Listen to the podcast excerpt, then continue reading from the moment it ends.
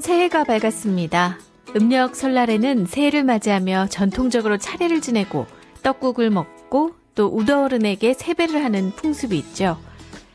세배는 우더어른에게 감사의 마음을 전하면서 건강을 기원하는 의미가 담겨 있고 또 한국의 전통 놀이 문화인 윷놀이, 널뛰기, 연날리기 등을 하면서 가족들이 즐거운 시간을 보냅니다. 그렇다면 호주의 음력설 문화에 앞장서고 있는 중국의 설맞이 문화는 어떨까요?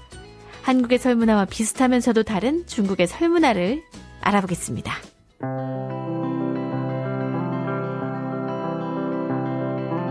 새해 맞이 대청소하기.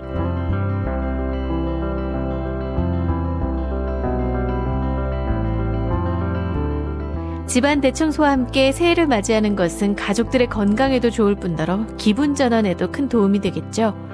새해를 새로운 마음으로 시작하고 싶다면 묵은 것을 털어버리고 새로운 기운으로 가득 차도록 집안 대청소를 해보면 어떨까요?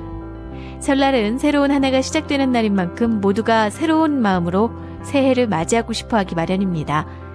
그래서 중국에서는 설에 앞서 9일 동안을 대청소 기간으로 정한다는데요. 빗자루가 먼지와 함께 애군을 쓸어버리는데 설날 당일에는 빗자루와 쓰레받기를 사용하면 안 된다고 합니다.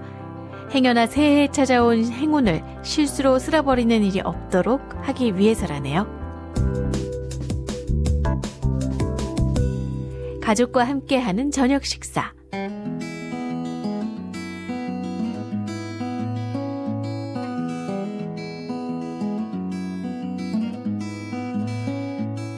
한국은 음력설 당일 아침에 온 가족이 함께 모여 떡국을 먹는 반면에 중국인들은 새해 전날 가족들이 한데 모여 저녁 식사를 하는 풍습이 있다고 합니다. 이날의 저녁 식사를 위해 중국에서는 설날 대규모 이동이 일어난다는 얘기가 과언이 아닌데요. 약 3억 명이 귀향길에 오른다고 하니 그야말로 민족 대이동입니다.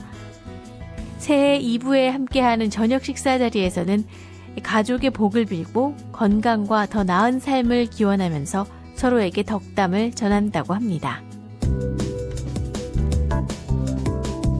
설날 세뱃돈 나누기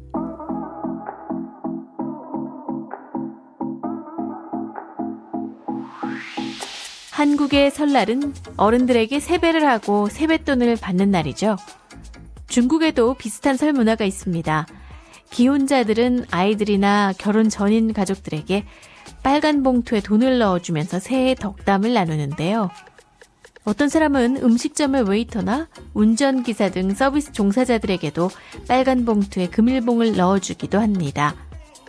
전통적으로 이 행운의 돈은 다가올 새해에 아이들에게 애군을 막아내고 또 행운을 가져다 준다고 여겨지는데요. 여기에서 또 금액을 마음대로 전하면 안 된다는 점도 기억해야겠습니다. 중국인들은 8이 들어간 숫자를 좋아하는데 예를 들면 88달러나 888달러 이런 식으로 주는데요. 홀수로 돈을 줘서는 안 된다고 하네요. 설날 아침에 깨우지 않기.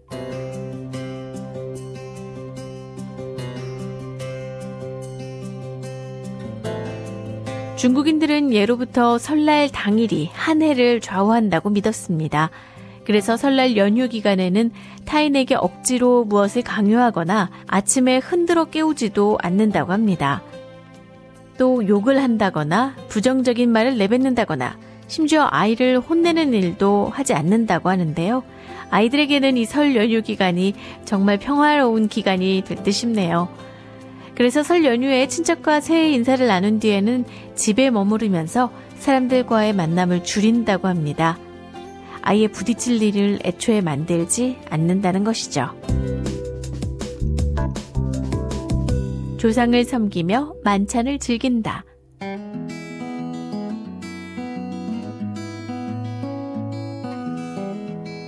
가족이 한데 모여 만찬을 즐기며 조상을 기리는 풍습은 한국이나 중국이나 비슷한 점입니다. 그런데 한국은 설날 음식으로 떡국을 챙겨 먹는 것처럼 중국에서는 생선 요리가 빠지지 않는다고 하는데요. 특히 중국의 생선 요리는 접시에 생선 머리에서 꼬리까지 통째로 내놓는데 먹을 때는 한 번에 한 면씩 먹고 뒤집지 않고 가시를 걷어내 아랫부분을 먹는다고 합니다. 생선을 뒤집으면 돈벌이가 흑자에서 적자로 뒤집힌다는 속설 때문인데요. 그리고 이 밖에도 생선, 돼지고기, 닭고기, 이렇게 세 가지 종류의 고기를 준비한다고 합니다. 그리고 여기에 과일과 술도 빠지지 않겠죠?